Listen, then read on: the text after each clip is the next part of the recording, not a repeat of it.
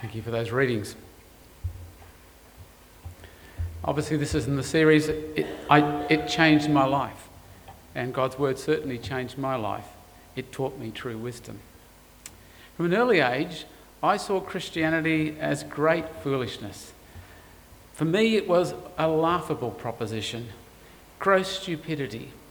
But over three decades, I was to learn that wisdom isn't reflective of how much knowledge you have, how clever you are, or perhaps how clever you think you are. If not, from where is it derived? Before I talk a bit more about that, let me pray. Our Father in heaven, would you challenge us to reflect on what the Bible means by true wisdom and shield us and those we know and love from the foolishness that has eternal consequences?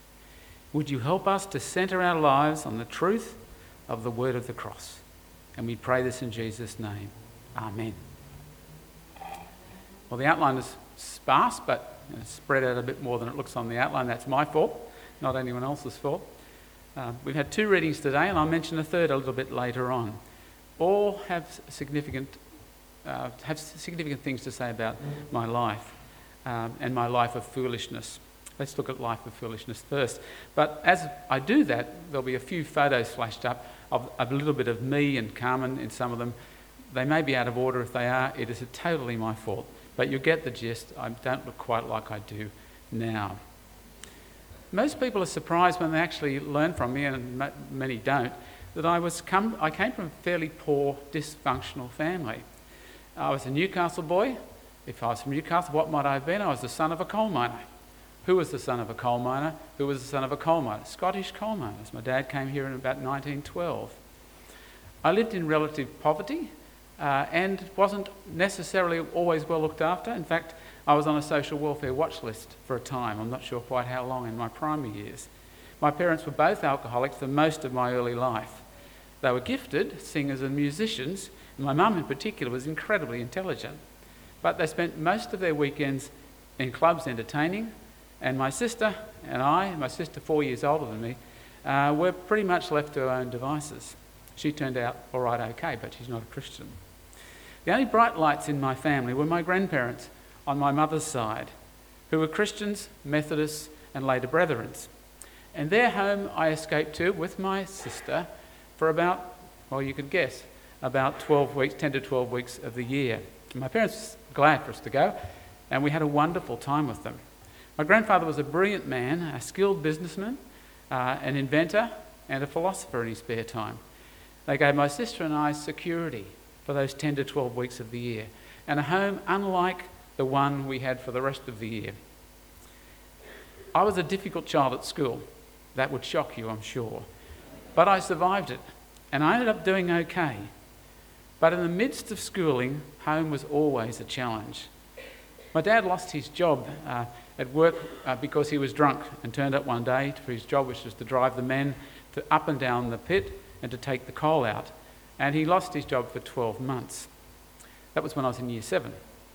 My mother was usually passed out on a bed when I arrived home each day due to alcohol abuse. And I didn't get to speak to her much until very late in the evening, often when she'd emerge. My dad was a functional alcoholic uh, uh, from the day he was sacked, pretty much.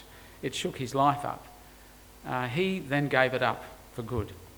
When my sister left uh, to be married when I was about 15, and one of those pictures of me with slot cars is about the age of 15, I was left alone to care for my mother and struggled to keep her away from drink and try to get her to go to doctors and try to get help, of which there was none in those days, no AA active in those days. Finally, I was to find her dead, aged 48, when I was aged 19. Four months later, I married Carmen, who I'd been going out with for just over a year, and she was God's precious gift to me, believe me. And most of you wouldn't be surprised. We set up our home, and after five years, started our family and from the start, this was going to be a different sort of family to certainly from my family experience. Carmen's was a bit better. Neither Carmen nor I were Christians, and it took some time for God to break into our lives. For in spite of my love of my grandfather and my grandmother, and the influence of a good wife who did have a little bit of interest in God and was always a good person, I was not attracted to God in the least. In fact, I was an atheist for most of those first 31 years before I became a Christian. As a teenager, I enjoyed mocking the few Christians I had around me at school. One of them was a, a girl called Gail, uh, with whom I shared a science class. And one day she suggested, uh, just after a, a, teacher was finished talking, that uh, this talk on aging just missed a few significant bits from the Bible. For example, Methuselah, who lived to 969, and Noah to 950, and Adam to 930. Well, I nearly fell off the stool uh, with my laughter and my ridicule of her. And she shut up, of course. Uh, later on, years later, I apologised to her. In my wisdom, I was convinced of the foolishness of this God stuff and those who believed in him. And in my arrogance and ignorance, I was just aware just how ignorant I was. It was to be many years before I was confronted by the revealed wisdom of the Bible. Unlike Timothy, who had uh, I had not heard the scriptures from infancy. I had not heard that the Holy Scriptures were able to make you wise for salvation through faith in Christ Jesus, which we'd read in 2 Timothy 3, verse 15. I had not listened to my grandfather repeating the wisdom of Proverbs, which he did constantly. I heard it, but I didn't necessarily listen. When he'd say, um, Wisdom is of great value, much better to get wisdom than gold, which I can recall in, in the past, but I took no notice at the time. The Bible was in my grasp. It was actually written on the walls of my grandparents' house, including in the room that I actually uh, slept in. I was in its presence regularly. I heard, but I didn't listen. They were just silly words to me. I loved my grandparents, but I had absolutely no interest in their God. It was to be many years before I realised that it wasn't Gail and my grandparents who were foolish in applying the Bible to the questions of life. It was true wisdom, not foolishness. I was the foolish one. Our first reading, 1 Corinthians 1 18 to 30, 1 teaches us a number of these things. And I'm moving through these things fairly carefully, fairly quickly, as well as carefully. For the message of the cross is foolishness to those who are perishing, but to, that, to, to us that are being saved, it is the power of God. For it is written, I will destroy the wisdom of the wise, the intelligent of the intelligent I will frustrate. And the ESV puts it a slightly different way I will destroy the wisdom of the wise, the discernment of the discerning. The God and the Saviour who I had seen as foolish for 31 years of my life was very much at work in my life, even though I didn't know it. And, but instead, I, I craved the company of those fool who, fools who were like me, they were perishing. What was the great wisdom I was missing? The Son of God hanging on a tree taking the punishment for the sins of my life and the life of others. A profound wisdom which I saw as nonsense. The Son of God died that I might live. The one who was hung on that tree did so to atone, pay the price for the sins of fools just like me. I had an open invitation to accept his free gift of salvation, but I mocked it. And those who follow Jesus, except my grandparents, I had nothing to mock them about, and I certainly didn't. I saw them as wise. Corinthians says to us, verses 20 to 25, Where is the wise person? Where is the teacher of the law? Where is the philosopher of this age? Has not God made foolish the wisdom of the world? For since in the wisdom of God, the world through its wisdom, my wisdom, did not know him, God was pleased through the foolishness of what was preached to save those who believe. Jews demand signs, and Greeks look for wisdom, as they did. But we preach Christ crucified, a stumbling block to Jews and foolishness to Gentiles. But to those whom God has called, and He had not called me yet, both Jews and Greeks, Christ, the power of God and the wisdom of God. For the foolishness of God is wiser than human wisdom, and the weakness of God is stronger than human strength. The Jews demanded signs from God. But even when they witnessed some of the, the most remarkable of miracles, they rebelled and rejected him. Nothing would convince them. Are some of the people we know any different? Even in our age, people say, I need proof. I can recall Carmen, she doesn't mind me sharing the story, as we were raising our children, I remember it very well, on more than one occasion, I think. She said, I wish I had proof about God. If only they could prove that the Shroud of Turin was real, perhaps I could believe. The Greeks looked for wisdom using their own intellect and spent large slices of their lives looking for wisdom in philosophy and, and learning and mathematics and astronomy and so on. The gospel of Christ was seen as foolishness to Jews and Greeks and a great stumbling block, we, we read in verse 22. But to those whom God has called, both Jews and Greeks, Christ the power of God and the wisdom of God. For the foolishness of God is wiser than human wisdom, and the weakness of God is stronger than human strength. Carmen was very much a seeker in her our early married years. Her interest was no doubt fueled by the prayers of many. But one school friend, Catherine, uh, was used by God in incredible ways. And I want to mention specifically, more for our application than anything. Uh, she studied with us when we were becoming teachers, and she became Carmen's, my friend as well as Carmen's, because they'd been friends from high school. She suggested that two friends from high school, both non Christians, go into a flat with her, and they did. I got to know them, the other boyfriend got to know them as well. She was to remain our friend as a single woman and would pray for us visit us, and continue to be our friends for years, and still is, although she's married now at an older age. Both Carmen, Sue, and their husbands, and our children would all over time become Christians. And, their grand, and our grandchildren, the grandchildren, are very much on the way there as well. Carmen was demanding a sign. I wanted some sound arguments. I fell about in laughter at the attempts of some to prove there was a God who sent a Saviour. I didn't need this nonsense. I was so clever. I'd almost finished my PhD. In a short time, I'd be wearing a floppy hat at graduation. If you want to know what happened the first time I wore the floppy hat, ask me afterwards. It's quite a story. At this time, for Carmen and I, Christ crucified was still a great stumbling block. Verse 22. We had different reasons, but we were not ready to accept our Saviour. The Jews and the Greeks in, in Corinth had problems with the idea of a Saviour who wasn't an all conquering leader. The promised Messiah couldn't possibly be such a weak man. Paul in his letter was, uh, in, in his letter was addressing those who followed him in Corinth, actually, but many still had pride in their own wisdom and simply couldn't grasp nor accept this teaching. Paul addressed the followers of Christ in this way in the later verses, that chapter 1, verse 26 and following. Not many of you were wise by human standards. Not many, of, many were influential. Not many were of noble birth. But God chose the foolish things of the world to shame the wise. God chose the weak things of the world to shame the strong. God chose the lowly things of this world and the despised things, and the things that are not to nullify the things that are, so that no one can boast before him. It is because of him that you're in Christ Jesus, who has become for us wisdom from God. That is our righteousness, holiness, and redemption. Therefore, as it is written, let no one, let, let the one who boasts, boast in the Lord. Now, here we see that God saves not the wise, not, not the wise and the clever. In Corinth, the seat of great wisdom, as they thought, with every philosophy on display, he chose what, is, what was seen by them as foolish, by the world pretty much, foolishness to shame the wise what was weak to shame the strong, the low and the despised to bring to nothing things that are. But there's a missing bit in my testimony in particular. How did God get my attention?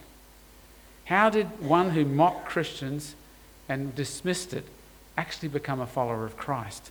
That's my third point. In my comfortable life, I saw no need for God. I was living the dream a happy marriage. You've seen the photos, a really good looking guy. Uh, the home overlooking Lake Macquarie, two beautiful daughters, one of whom is here today, down here for other reasons, but she's along this morning. Uh, uh, and two beautiful daughters who we loved. My first university teaching role was tenured. The academics in, will realise a tenured group. I was living the life, really. Uh, what more could I want? I had no need of God and no fear of one I didn't believe existed. How would God get, to me, get me to take notice? An arrogant, self sufficient young man, I'm not suggesting I haven't got some of those things still in me, with the world at his feet, to quote that bad saying.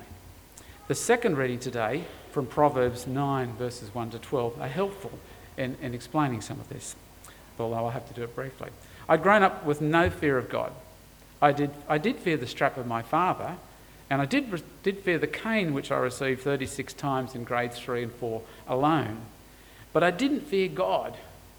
There were times in my adult years when I was filled with fear of natural events, like a dreadful storm that hit our beautiful brand new two story house uh, overlooking Lake Macquarie with our one child at the time asleep in her cot, only a few months old. I was terrified of that storm, and I lay on the floor sleeping while the storm shook the house, and I thought it was going to pull it apart. On that night, as I lay on that floor next to the cot, I, I, knowing that I wasn't in control of my life, there was fear. But did I think of God? Not at all. It was a big and significant storm, but it had no impact on making me think of God. But I'll tell you about a storm in a little while, which did. The whole of Proverbs uh, 9, verse, verse 9, I'm sorry, whole of Proverbs 9, verses 1 to 18 is of help to us. Uh, but we only have time to look closely at a few verses. The most famous, we all know, Proverbs 9:10.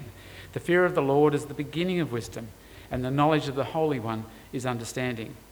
In this short chapter of Proverbs, the author offers the reader a choice between two different invitations, two different women as they're portrayed, to two different lives. Each woman represents, is represented as sitting in a dwelling on a high hill, that's a normal side of the temple, as, as it is in Corinth, there's one there still, calling out to them.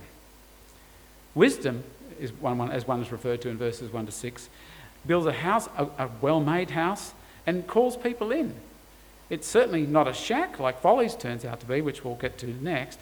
And wisdom had taken care and prepared a delicious and nourishing meal, no takeout from uh, another restaurant. The people who responded to this call are those who do not yet have wisdom but are willing to acquire it. To come and feast and learn to walk in the way of understanding. Some, though, when you look at it, you think, well, this is just simple. This is simple logic. Some, some commentators refer to them as simpletons not the wise at all. They were seeking to be the wise.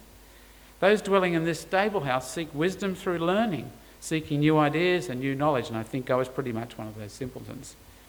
Folly, uh, which you get the detail on verses 13 to 18, but which are summarised in the passage we heard. The other woman is sitting in the door of a house too, a bit reminiscent of how a prostitute would sit in the door. She calls out to those who pass by, after having not made much preparation, uh, to, to those who would otherwise go straight on their way in her undisciplined uh, ways, she offers nothing new. Don't complicate my life by worrying too much about anything. Just come and have a good time with me. Live your life. Or as one of my friends of almost 50 years continues to say to me after yet another overseas trip, Trev, life's not a rehearsal. Don't worry about the cares of the world, just have fun. Two views of the world, neither leading you to God. The high point, of course, uh, is in Proverbs 10 to 12. The fear of the Lord is the beginning of wisdom, and the knowledge of the Holy One is understanding. For through wisdom your days will be many, and years will be added to your life. If you're wise, your wisdom will reward you. If you're a mocker, you alone will suffer. This definition of the beginning of wisdom requires devotion to God in thought and in life. But if we are to have wisdom, the wisdom of, verses 10 to 12, how does this begin? From where does the fear of the Lord come in the lives of many? I'm not sure for you, and maybe it, if you grow into being a Christian through your lives, you're not conscious of that. But in my life, as someone who'd been an atheist for 31 years, it was going to take some fear of the Lord to get me to take notice. And I'll just share in a moment just how that happened. It would seem that it, it can occur in the midst of your learning and knowing uh, that there is much you can't explain, or in the middle of the life of folly. Now, God, uh, in the midst, midst, of the life of folly, when you're just having fun, uh, God or Jesus can confront you. Perhaps you experience a, a crisis in your life uh, that speaks to the simpleton in you, like me, and shakes you from your comfortable self sufficiency. Perhaps the high life loses its glamour. Maybe your sin leads to a deep crisis in your life, or perhaps God reminds you of your frailty. For me, God had first to gain my attention. This easily distracted, young, ambitious man needed to be stopped in his tracks. In 1 Corinthians 1 18 to 21, uh, we see, For the message of the cross is foolishness to those who are perishing, but to us who are being saved, it is the power of God. How was God to shake me from my foolishness? For this stubborn atheist, it was going to require direct intervention of our God to shake my arrogant self sufficiency. And I take, I'll pick you up and tell you the story in a moment at this point. The foolishness of crosses, I, I'd seen it. How is God going to actually show me that perhaps it was not as foolish as I thought. Well, at the age of 30, just about a year before I became a Christian, I was to have my moment when the, when the fear of the Lord collided with a life that treated the cross as mere foolishness. God spoke to me through a zucchini patch. Now, don't go out, rush out and grow zucchini patches uh, for their special divine qualities, but it was a zucchini patch that God used. Why wouldn't He use something trivial with someone as arrogant as I was? It was just after we'd moved our family from Lake Macquarie with our two daughters at the stage, including Louise, who was the younger, aged just four and seven, uh, to Charles Sturt University in Bathurst. The locals were very hospitable, as, as they are in country institutions. Everyone wants to be a friend. And a few of the more interesting people I met on the administration and the faculty invited Carmen and I to a barbecue one Sunday afternoon on their property just out of town near the river. There's plenty of wine, food for about 25 adults. I think we'd all left our kids at home but there were some kids next door. A wisdom gathering, I would like to think of it as now. I was gathering, gathered with those of wisdom. A good disguise for a group of simpletons, really, developing new connections and sharing their wisdom and knowledge with each other. It was pleasant. They were nice enough. But as the day wore on, the laughs were a bit louder and the company very, very merry. The music was playing, and at about three o'clock, the host got out a tape of some Christian songs and hymns old cassette days. He joked one of my mum's old tapes. He put it on, and after the first song, began, he began to mock the words and the music. I recall this vividly at a distance of many, many years, uh, that this made me feel very, very uncomfortable. A little later, the proud host took me for a stroll with a few others to look at his incredible zucchini patch that covered an acre or so of his land. Like the occasional country academic or administrator in universities, this is in Bathurst, uh, on the side he did a bit of farming, probably some tax concessions there, I think, and his crop was ready to be harvested. And I have to say, it was magnificent. Magnificent vines and all this ripe fruit. We went back inside of the party, and about 20 minutes later, a couple of us who were sitting outside noticed some storm clouds moving towards Bathurst and seemingly coming our way. Another 10 minutes later, the first crack of lightning and thunder was heard. Another 10 minutes later, the rain began to pour, torrential rain, thundering down. And within minutes, it started to hail, golf ball sized hail. The hailstones knocked things off the barbecue tables. We rushed inside. I think he got the cassette tape recorder, uh, closed the doors tightly, the hailstones began to hit the house, the roof, the walls, then the windows. We retreated as far as we could away from the, the, the glass to the, to the walls, and it continued. We could hear the screams of the neighbours' kids who were in the next little old farmhouse uh, screaming, and we could hear the windows of their house breaking at first. Uh, it was terrifying, and it lasted a very short time. After it was over, uh, some of us went very, a few went very quickly check on the kids next door, and they're okay. And all of us went down to look at our cars, as you would. They were all totally destroyed. Mine, which I was very proud of, I found just one tiny panel on it that didn't have marks on it. It was totally written off. Then our host decided he'd look at the zucchini patch, and a few of us followed him, including me. It was absolutely gone. I kid you not. I can remember that image to this day. I thought, but there's nothing there. We did notice a few little crunched bits of the leaves in the gutters which had been washing away, but all that was left of those vines were a little tiny stump sticking out of the ground where once there was a vine. It was quite extraordinary. Later, we were to discover as we left the house that the trees stripped of their leaves, and they really were brutally stripped of their leaves, were in a radius of 500 metres of that farm. And on Monday at university, I began to talk to people about the storm, the incredible storm. No one else in that small town seemed to know about the storm. Now, I'm not suggesting that maybe someone didn't, but I couldn't find anyone that knew much about the storm. In fact, one of my colleagues said, What, what storm? Nothing going on yesterday. The insight. As I reflected back over this story many times, I believe that it was the first time that I actually considered seriously that the God of Gail at school, Catherine at college, and other Christians that bobbed up in my life might just be right. God might just be real.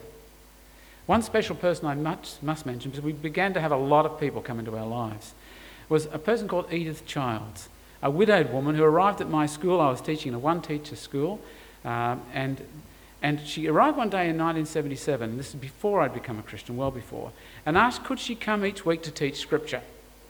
I said, sure, yeah, how many hours would you like? I was teaching one teacher school with 31 kids. Uh, and uh, as she left, she was standing on the bottom step, and I can still have this image in her mind standing there now. And she said to me as she was going out, she must have enjoyed our conversation. She said, Are you a Christian? And I said within a fraction of a second, Yes. But I was haunted for some time by that because I knew I wasn't a Christian. I definitely hadn't become a Christian. She also ended up babysitting our daughter um, when Carmen went back to school and our first child came along. And she became a very important part of our family. She invited us around for meals, we invited her back, and she remained in touch years after we moved on. And it was seven years later from when we first got to know each other. And she'd moved to, to Adelaide and she'd been there for four years, so there'd been very little contact except letters and phone calls. Uh, and she, it, it, was, it, there, were, there had been multiple intrusions of Christians into Carmen's life in that period and indirectly into mine. But there were more to come for both of us. So by the time we reached Bathurst, God had placed a number of Christians in our paths. When we reached Bathurst, the Christians began to close in on our family. It was all the Bathurst Baptists. Uh, there was this conspiracy going on. A, a, a school mum, uh, whose name was Agnes, just sidled up next to Carmen at the bus stop as our kids were going off to school together and talked to her and asked her uh, about her life. Um, and Agnes was to play an important part in where we ended up. Uh, and uh, this, this non Christian friend asked Carmen to come to the Baptist, uh, sorry, the next door neighbour who was not a Christian asked Carmen to come to the Baptist playgroup down the road because she said it was a great playgroup. And so Carmen started taking uh, the kids, two, two, by that stage. I think one was almost ready for school. Uh, Agnes then, this same woman, gave her a copy of John's Gospel, which she said, Why don't you read it? Because they'd talked enough about what she did and uh, the fact that she was a Christian. And then Carmen, um, and, and I, at, at, first Carmen thought that would be a problem for me, and I, I didn't particularly care, or it might, might, maybe even didn't notice much. Some weeks later, um, uh, Carmen uh, was invited to attend an open day, sorry, we were invited to attend an open day for kids because we'd been suggested by Agnes that we send our kids to Sunday school to Carmen, and we did. Then there was an open day within weeks, it seemed. And we went to the open day, and because I love my kids and Carmen wanted to go, I said, Yeah, I'll come along. We were the only people there. Whether it was a real open day, I'm not, I don't know. Um, but we were there a short time, and the pastor was a wonderful, affable guy. Immediately came out to talk to us. Hi, oh, hi. And what are you doing here? Um, and, the, and I liked this guy from the moment he opened his mouth. That was the beginning of a wonderful friendship. Short time later, um, uh, Agnes at the bus stop invited Carmen again to a cantata which the church was putting on. Uh, would she like to come? You know, just by singing some songs and I'm in it, etc., etc. Well, Carmen wanted to. She came to me very, very nervously and she said, You won't like this, but I'd like to go to the Baptist church on Sunday. What was my response? I replied in a flash, What makes you think I wouldn't want to go to church? And I thought, I think today, with a distance of many years, how brilliant is God? He took my pride, my arrogance, and he used it to get me to church. So be careful. After that, uh, Agnes dropped a copy of the Bible around for Carmen. She needed more than just John's Gospel. Read, start reading the whole thing. The following week, we returned to church. Remarkably, I went too. And Pastor Bob preached a message of which I have very little memory now, but for the well known verses of Matthew 11 25 to 30, which um, were very significant. The words of verses 28 to 30 cut right to my heart. Come to me, all you who are weary and burdened, and I will give you rest. Take my yoke upon you and learn from me. For I am gentle and humble in heart, and you will find rest for your souls. For my yoke is easier and my burden is light. Now, those verses have been used in, in the uh, conversion of many people, but I wouldn't have known that. I knew they spoke to me. These words were written for me, but what did it all mean? Uh, what was my burden? my sense of unworthiness in the sight of a God who, in spite of the life I'd lived, the many mistakes I'd made in my selfish existence, my desire for something better in life for me and my family was there. I'm not sure what was going on in here, but I know that it was the Spirit of God working in my life and calling one of the lost. I went home after that service. It was a very quiet uh, uh, trip. I said very little. I went inside, I went to the bathroom, and I dropped to my knees in an emotional mess, overwhelmed by an enormous sense of my sin and unworthiness. I called out to God, uh, who knew me, but I didn't know him, but who I had been ignoring as foolishness all of my life. The tears rolled, and this blubbering mess cried out, Lord, teach me and show me who Jesus really is. I found rest for my soul that day. He transformed my life, and I can testify that the load has indeed been light. I devoured His word in the, in the months that followed as, he continued, as God continued to reconstruct me. He used a storm to get my attention. He honoured the prayers of faithful people and used the faithfulness, the faithfulness of many Christians who did little more than share their lives with me and pray for us. When I came out, Carmen thought I must have been having some sort of a nervous breakdown, term we used to like to use in those days. I called the pastor uh, through the week and I said, Bob, would you come and visit us? He then gave us a quick overview of the Bible as we sat in the lounge room and urged us both to read it. I devoured it from the start. At that point, I knew I'd become a Christian. Carmen wasn't so sure, uh, which has been a sore point with her, but really she got me to go to church. And, um, Carmen continued to read John's Gospel, and she committed her life to Christ two weeks after I did. My daughter likes to tell me, one, my eldest daughter, she actually became a Christian at kindergarten with a Christian from the Baptist church who encouraged them to, to ask Jesus into her heart, which she did, and we just thought, oh, that's lovely, dear. Now, all of that was over 30 years ago, and God has been faithful to our family. And I ask you, where are you up to in your life today? some of you I know well, and I know pretty well that you put me to shame. Where are you up to in your life? Maybe you know and follow Jesus, maybe you don't. Some might be here who are just mere babes in Christ. If so, search the scriptures, read the word, and seek God's wisdom. It doesn't matter how long you've been a Christian. If you're feeling lukewarm, read the scriptures. Some might have been in church most of their lives, but your faith, faith might just have been lukewarm. Don't settle for the foolish life that we see in Proverbs 9. Seek the wisdom of the cross. Pray for teachable minds. Find someone to read the Bible with you and pray. Perhaps if you, you know, might just go back and do Christianity Explored. For those of us who, uh, who think, if only I was like one of those people who God used in Trevor and Carmen's life, in their children's lives, I often feel like that when I look at Mrs. Childs and Catherine and many others. You can be, actually. It's very, very easy for most of those people in our life. They did very little. Catherine and Mrs. Childs were an exception. I put them up on a pedestal, but they did very little. They sought to build friendships with strangers. They prayed for us when they remembered. And one did pray for us for seven years. When I called that scripture teacher, who babysat for our first child, who I hadn't seen for a number of years because she was in South Australia, I said to her, Mrs. Child, I have something to tell you. She said, I know you've become a Christian. I paused and I thought, and I said, How did, how did you know? She replied, I prayed for you morning and night for seven years and had sensed in the last two weeks that you were close to the kingdom.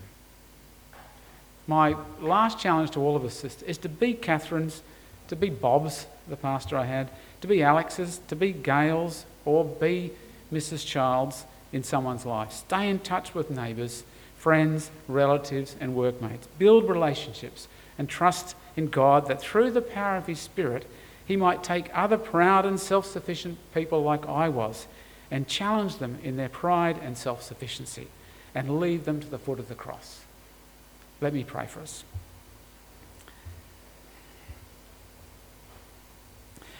Thank you, God, for your kindness and mercy. What a patient God you are. Thank you for Jesus enduring the cross to pay the price for our sins, for my sins, for all who call upon the name of Jesus. Forgive us for the times when we fail to seek the lost Uh, and for our indifference. Would you use us as witnesses to others?